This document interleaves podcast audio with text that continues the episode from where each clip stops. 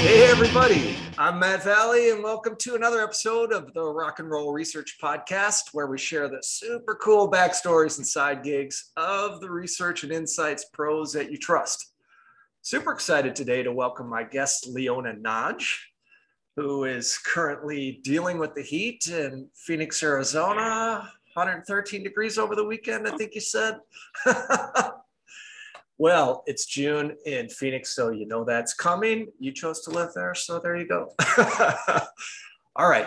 Uh, so Leona is a market research manager at Intel, which, in addition to inventing the microprocessor in 1971, is to this day one of the largest, most important, and most innovative tech companies in the world making all of our lives a little bit better every day and certainly uh, a little bit more um, technology oriented, let's say.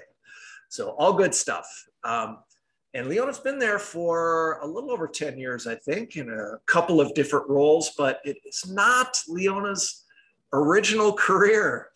And so her story is really fascinating, and uh, we'll learn all about it. We'll explore the ins and outs of Leona's career journey on today's podcast. So, welcome to the show, Leona. Thank you very much. Glad to be here. Yeah, super excited to have awesome. super excited. So, Thanks. I'm really glad we connected because I think your story is really interesting. It's just perfect for uh, this kind of podcast, sort of tailor made, right? Yeah. Um, so, usually we talk about research first, and we'll certainly get to that. We'll hear about your role at Intel and all that good stuff. But why don't we go all the way to the beginning? So I'm going to give you the floor. Tell us, uh, tell us about Leona getting started. All right. I mean, I could go all the way back to when I was seven. Um, okay. I grew up in Croatia, and um, I had a really great um, violin teacher. Uh-huh. Um, and second year of playing the violin, all of a sudden I found myself winning competitions, and I loved it. Right. And so okay. as you go through school, um, you it was always a part of my life. So you know, I was always in orchestras and you know little groups and festivals and whatnot, and always taking lessons. So it was just sure. my thing, right? Some kids go into sports and whatever. This was my thing. Yeah. Um, and uh, we emigrated to the United States sometime in my high school years, and I continued to take those lessons. And mm-hmm. so for me, it was one of those decisions in high school where I didn't want to do that as a side thing. I wanted that to be my primary focus because I okay. knew that I was one of those kids that always had to practice a lot. It didn't come easily. And I enjoyed that process. I really liked, you know, getting in the zone. And there's lots of written about that today, these days. Um, sure. But I really liked just, you know, closing that door and just doing what my teacher said. So, um, so at, when it came to choosing a, a place to go to college, I was like, well, of course I'm going to go to a conservatory. And so I auditioned. Um, we were in New York at the time, Juilliard, Manhattan School, Mannes, and I got in um, and chose Manhattan School of Music. And that's oh, cool. located on the upper west side of Manhattan. And that's where I spend majority of, you know, um, my early career. And so sure. after, you know, getting a, yeah. Can, can I ask you a question, Leona? Yeah. I'm kind of curious. You mentioned you mentioned that when you started playing, it didn't come naturally to you. So I'm, I'm curious to know how much of your, uh, you know, the draw to the instrument was the challenge. How much of it was the music? Did you really love the music, or you know, what what was it about the? It was. It's really interesting. I think it's a combination of um, both because I remember, you know, cassette tapes that we had back. I'm dating myself. That's right. Um, and too. I I had this one cassette tape of Beethoven Violin Concerto that I played over and over when I was eight years old, and it just it okay. just spoke to me, and I really wanted to be able to be that good to play that, right? Okay. Um, and so part of it was an inspiration from that tape part of it was the encouragement that I got from my teacher. I think this is why music education is so important, is that those first connections with your educator or teacher or coach um, will instill this love that will go for, the, for a lifetime, right? Right. So, you know, that was a, a, part of it. And then also I saw progress. Like if you did XYZ, right. You got to the next level. And what's interesting about violin playing, it's a very established school that's been followed for, you know, years, hundreds of years, right? And right. you kind of just, it's very methodical. You know, you cannot play this until you get this done, right? You can't right. go to fifth position until you get to the third position. So that methodical structure really spoke to me. Um, and you saw getting better and better. And as I got those wins, it was, you know, a self perpetuating um, process. Right. Okay. Yeah. Okay. Really interesting. Cool. All right. So you're at the, you get into the Manhattan School of Music. And that was heaven. It was just, I was surrounded by nerds like me and I loved it. And we played all kinds of great stuff. And then when it came to um, end of bachelor's, then I got into the master's program, got to study with all the best of the best. And at the same time, I started to do gigs, right? And pay for my way through school through both teaching and um, gigging. And when I say gigs, it's kind of like, even though they were classical gigs, they're still gigs. You know, they're sure. freelance. They call you up. Your your name gets known around town, and you start getting uh, better and better gigs. Yep. Um, and so um, after I got done with my master's degree, that's all I had. I had a handful of students um, that I did on Mondays because your days off are always Mondays and possibly Tuesdays. Um, and then you work on your gigs Wednesday through, you know, the weekend, right? Sure. Um, and so it's a combination of winning auditions for regional orchestras around the city, right, in the tri-state area, mm-hmm. um, getting your name name known so you could start subbing on Broadway. You know, that's why I'm wearing cool. the the Broadway. You know, I'm a big Lin Manuel Miranda fan. Very um, nice. So, um, yeah, go Hamilton. Um, but that wasn't on when I was playing way back when. Um, and so we started doing that kind of stuff. But the ultimate goal was for me to get a, a, a steady gig at one of the you know, top national orchestras, right? And so throughout all of that, even while I was working, I was I was taking coachings and doing auditions. And so, you know, you travel around the country and do auditions, and sometimes I would make it, and sometimes I wouldn't. Most of the time, I didn't. But you know, you get past certain, you know, audition stages. Sure. Um, but some of them were su- successful locally, and therefore you could piece together a career. Mm-hmm. Um, and so that career while you know not extremely lucrative it was enough for me to live a, a, a fine and adventurous life in my 20s right sure. um well, examples are like i said broadway shows then lot, some great. lincoln center jobs some um, you know carnegie hall jobs yeah. and then some opera jobs that were out of town during the summer so an example is glimmerglass opera in upstate New York and they would hire you for like an eight to 10 week period. And you'd basically move up there and then just play operas for the summer. And so oh, it, was, cool. it was almost like summer camp for adults. It was great. Yeah. Really, really good music making. Um, some of the best of the best. Uh, I got to play in OK Mozart Festival in Oklahoma. And um, one of the interesting jobs I had was playing on a cruise ship in a quartet. Ah, nice. And so we had two singers, a cellist, a pianist. So it was more, you know, an ensemble. And we basically were playing classical music concerts when they would have tea after prior to dinner, or right. we were part of the headline show, you know, when the dancers, we would accompany some of the dancers. And so this I did for about six months. Um, and wow. it was really fun because as a musician on board, you get privileges to both be with the um, passengers as well. You can hang out with the crew. So we could see all the ports when we weren't playing. Right. Oh, right. So I, yeah. I got to really know the Mediterranean because we could just go visit because we were never playing when the passengers were off in a port. Right. Yeah. Oh, fun. So that was fun. So lots of tours. Um, there were some some orchestras that went to tour like Brazil or Japan, and you know, so you get to travel around the around the country. One of the other one was a a, a Paragon ragtime music. That that was really fun because wow. this this group um, was really fun because the conductor, when he got out of Juilliard, discovered some scores from the Charlie Chaplin era.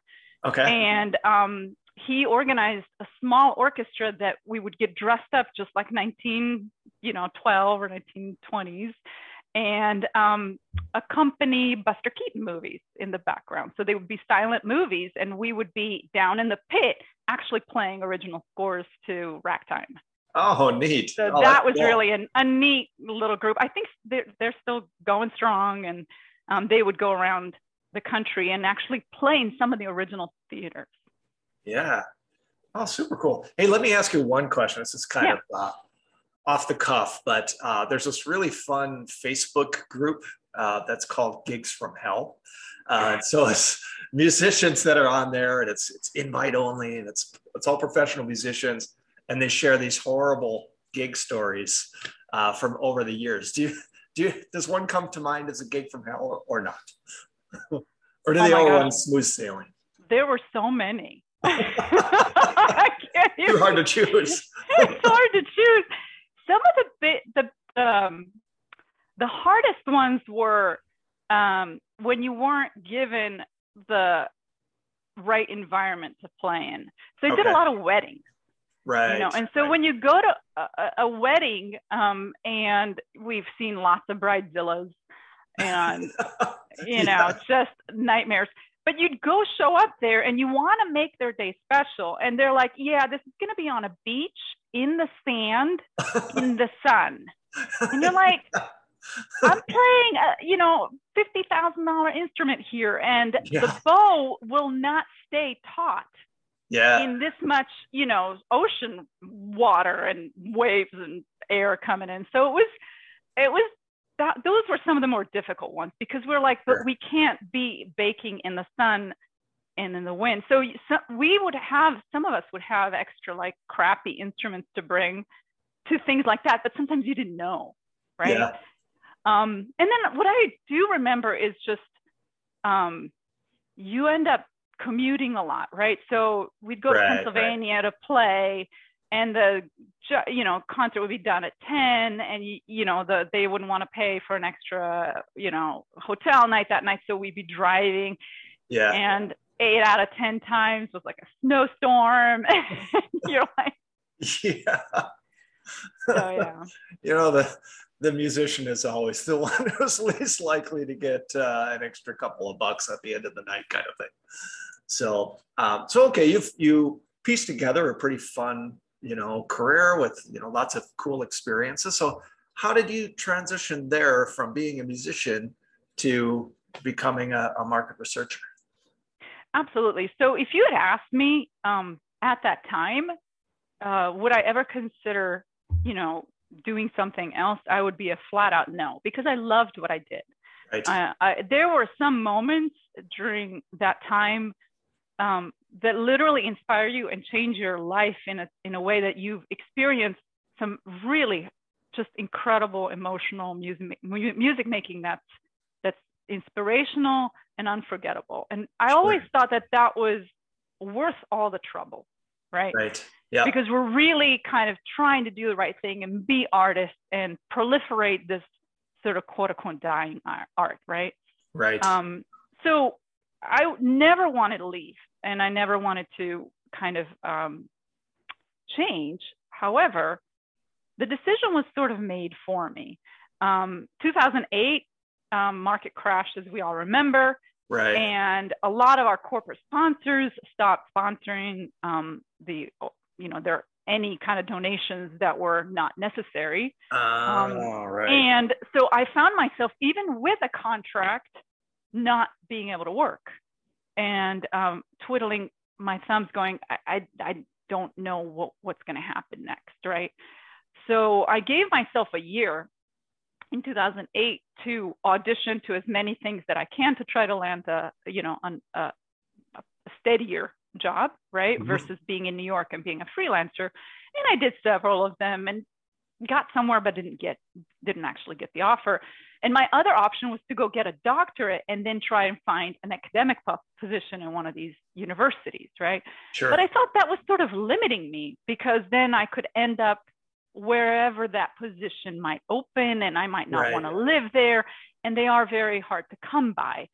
So I'm almost kind of like just digging myself into more of a pigeonhole um, than I already was, right? Right. And so it was a really interesting time. I was in my um, early 30s at the time, and I started really considering, well, what else could I do? And so I decided to pursue an MBA. Okay. And so I ended up in Phoenix at Thunderbird School of Global Management, Ah, great school. and I used my international background as a way to, you know, to get in, and the fact that I was self-employed for all these years and was running sort of my own business and uh, got through the program. And that's how I ended up at Intel because they were sourcing um, some of their interns from from that school. Started with an internship and ended up working in finance there for about six, seven years, and then e- eventually transitioned into market research. Okay, cool. So what, Yeah. what's that transition? What, uh, how did you move from finance to market research and tell us a little bit about what you're doing? now. Yeah, that one is so um, Intel's a big company, and what they do is really encourage people to move around the groups uh, within Intel. It's it's a fantastic place to work, and um, in the uh, finance organization, we did a rotational program, so it was very normal to go from one group to another to support different uh, business partners. Sure. And in this particular case, um, the business group that I was supporting needed somebody in market research, and I got tapped on the shoulder and said, "Would you be interested in in trying this out?" Totally different discipline, but also needs very similar skill sets as finance, data, um, data analysis, uh, you know, detail oriented, um, you know, kind of um, inquisitive mind. And I said, Sure. "Sure, I'll find it. I'll I'll try it, and I really like it." So Great. Cool. So on the surface, it seems like two totally different worlds, right? Having yeah, a career playing uh, playing the violin and then a corporate career in market research. Although I suspect maybe there's some similarities. Is there anything you've sort of learned from your uh, career as a musician playing the violin that you've applied to uh, your work at Intel? Yeah, yeah, hundred percent. There's so many correlations that I could sit here talk for hours about it. But one of the things I think that um, that what people uh, don't realize about uh, honing a craft like violin playing takes a lot of discipline, and it takes very painstaking practice, and you know, you showing up every day and methodically solving problems. Problems, you know, you're out of tune. You're, you know, your technique needs to be improved. You're constantly getting criticized and improving, right? Mhm. And you get so used to that process that that's how I approach my work at Intel. So, you know, um, just being super prepared for my presentations, uh, you know, attention to detail, making sure that all the all you know everything that i do i know as much as i can about the particular topic that i need to speak about so Sure. there's that kind of discipline that gets ingrained in you from you know from playing the violin that gets transferred into um, into corporate world uh, one of the books i read was um, you know called peak the secrets of a new science of expertise um, Okay. and that's by ericsson and pool and it's they talk about specifically violin playing or chess playing or you know some of the um, you know top notch athletes and how do they get that peak performance Right. right and th- there's this concept of deliberate practice that i think is really important it's not just the 10,000 hours that you put in if you're putting in hours mindlessly it's not going to get you where you're where you need to go Right. and so you take that concept, very deliberately taking feedback from your last performance or presentation or analysis that you did and incorporating it consciously into what needs to be improved for the next time. right. Right. Right. So you have to be very purposeful about what it is you're practicing rather than just putting in the time. Exactly. Putting Yeah. in the time is only going to get you so far, but really Yeah. being conscious of what went wrong and Yeah. how we can improve it and focusing on that is something that I think has has I think it served me very well. And then the other part that I don't think a lot of people talk about, but um, when you're a musician, you really rely on your network. And that network becomes Yeah. a very important Yeah. part of your career. So, Mhm. for example, if I can't make a a, jo- a a gig or whatever, something comes in, or I, you know, broke my finger, whatever, I'm going to call a list of people who I know can jump in, and I'm going to give them the job.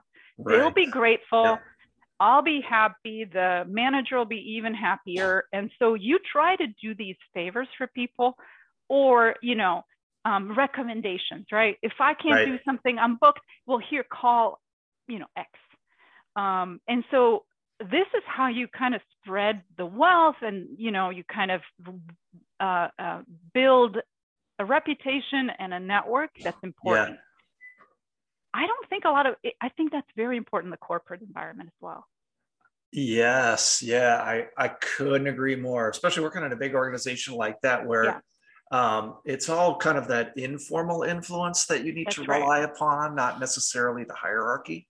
Absolutely. Yeah, and you know uh, establishing trust with your business partners and know that you'll deliver what they need you to deliver and that kind of thing is one thing but also um, doing them a favor when they need it you know um, it, it just it, it- the world is a very small place is what i'm trying to say yeah, yeah, definitely. No, that makes a lot of sense. I, I'm glad you Yeah. mentioned that. I had- hadn't really thought about that, but certainly in the in the world of musicians, it's it's Yeah. kind of your lifeblood. You know, that's where your next gig is coming from. So absolutely from your colleagues and Yeah. so and from recommendations and Yeah, so yeah. Sure. Cool. Cool. Um, all right. So switching gears for for a Okay. minute here. Uh, so you've been doing um, the market research thing now for for a few years.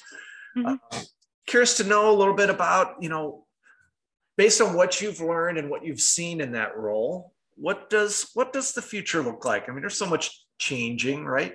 Uh, what what are some of the emerging trends? What's becoming important? Yeah, how do you think about? yeah so the what you know i uh my my job is very specific right we um, work on market research specifically for a um, for the silicon that goes into networking so for us to be able to talk on this call Sure. um, somebody's computing how much um, demand for intel products uh, is being driven by this phone call right Ah, um, okay. so Fascinating. think yeah, Yeah. for example, so, just one example, right? From this to how the data centers are run and, um, you know, just making sure that, that the world, especially in this, you know, work from home and study from home environment, um, that this is, is um, that we're able to, to, to, to do this efficiently. And so, um, so what I've seen here is that there's a lot of information out there. So this democratization of knowledge Mhm. um, is very proliferated and you can get a lot of information that may not be all that good. right. And so in the past few years, I've realized that we, um, uh, this, what I talked about before, establishing trust Mhm. between the analysts that are external to Intel, that um, we understand how they model, how they count um, the, the market, how they understand the dynamics within the market. And uh, that becomes a trusted partnership between us and them. We need Right. their information, and they provide us um, this information objectively um, so that we can create our own point of view.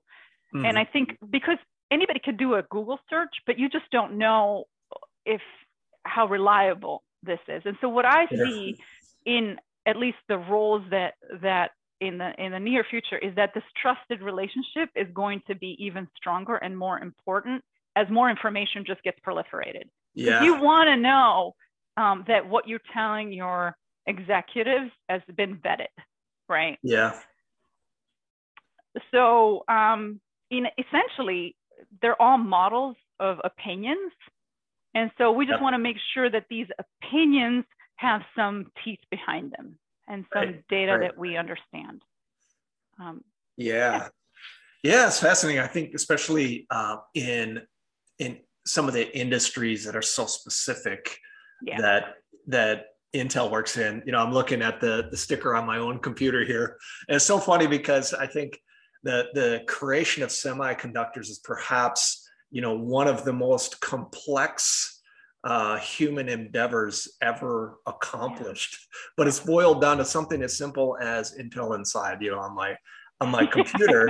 uh, but the a lot of people take it for granted. Yeah, oh, absolutely. It's, it's, incredible. Um, but then the third parties that are, you know, doing research on your behalf or you know trying mm-hmm. to present information to you, you have to really vet it and make sure because I'm sure you use those models for financial planning and all that good stuff. 100%. Yeah. yeah. We need them just as a fiduciary duty to our investors, and we need to make sure that it's objective, vetted, and trusted, and yeah. also from someone outside of Intel because we are so big that right. yeah. it's easy to fall into a um, echo chamber within within our walls. Yeah, makes sense. Cool. All right. So switching gears here. This is a this is a podcast, right? So yeah. um curious to know what media you look to can be a podcast can be whatever media you like you've already mentioned a book right um, but yeah. what media do you turn to for insight information or inspiration um, this is a really good question i went through kind of a transformation over the past couple of years uh, where I um, I'm very careful about my where I pay attention, where my attention goes. I feel like um, media is out there to grab our attention at any cost, right? right. And so um, so what I uh, uh, so what I do is is I pay for my news. I you know I I look to economists and things that are subscription um, just to get a little bit more of I think fidelity in and not just the headlines. Sure. Right. I like long form blogs. So mm-hmm. I subscribe to things like Ben Thompson Stratechery or um, Scott Galloway, No Mercy, No Malice. Right. Things like that, mm-hmm. right? Commentate commentators on just the world.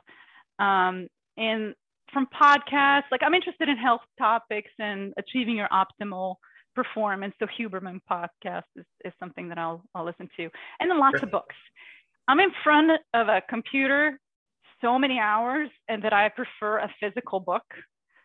So yeah. I like just I just like books. Um, again, um, I some of the favorites lately were Breath by James Nestor. So yeah. something about yeah. you know how we breathe, and that's very important. How when you play music, uh, breath is very important, and so that was kind of a fun one.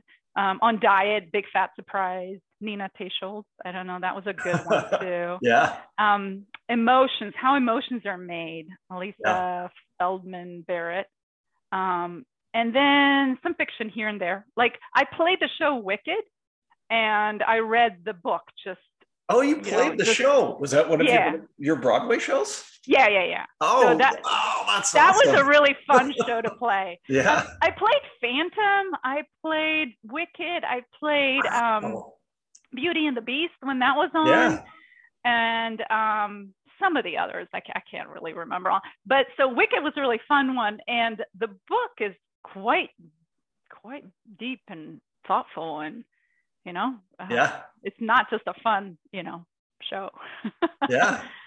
So. Cool cool. Awesome. Yeah. Uh, i suspect you got lots of really really cool stories uh, buried in there uh, for sure. Um, but okay so let's let's get to what i really want to know and i'm i'm super curious about this right? Because okay. you, you've music has been your whole life uh, and of course, you know, I can I can assume what some of the answers might be to this, but uh, you never know. So that's why I asked the question. All right. All right, Leona. So you're stranded on a desert island. You've got Woo-hoo. three records. I also like the physical media, you know, myself, the albums here. You have yeah, three, yeah. you have three records uh, of your choosing to keep you company for the rest of your days. What what are they? All right, number one, Keith Jarrett, the Köln concert. Ah, nice. Yeah, very interesting. Just love that one. I, as a matter of fact, when I'm modeling, this is what's on. Um, it just puts me in a, a very, very cool state of mind. Yeah, cool. Work. Another one, uh, Bach Goldberg Variations, Glenn Gould. Okay. That's another one that is a really good one to put you in a meditative sort, sort of mind. Um, um, any Mozart opera, doesn't matter. Just any one of them. Pick one. and then I, I was like, I love rock and roll too. And so I couldn't decide which one album. So I would say something, anything from Chili Peppers, especially from the early days, yeah. um, the Queen, Beatles. You know, I, I, just love a lot of different types of rock. Okay, um, so, so it sounded like a mixtape there, Leona. I think so. It's gonna have to be a mixtape. The one, you know. All right. I'm, I'm going to let you get away with a cheat there. You know, everyone tries to cheat this question, but uh, there's nothing I can do. So we'll give you a mixtape as long as I can pick some of the songs. So, oh, 100%. All right. Super cool. Well, this has been such a fun chat, Leona. I can't wait Thank to you. continue the conversation because I got so many more stories I don't want to hear of yours, I'm sure. Uh, but in the meantime, thank you so much for doing the podcast. Let's definitely stay in touch. Rock and roll. Rock and roll.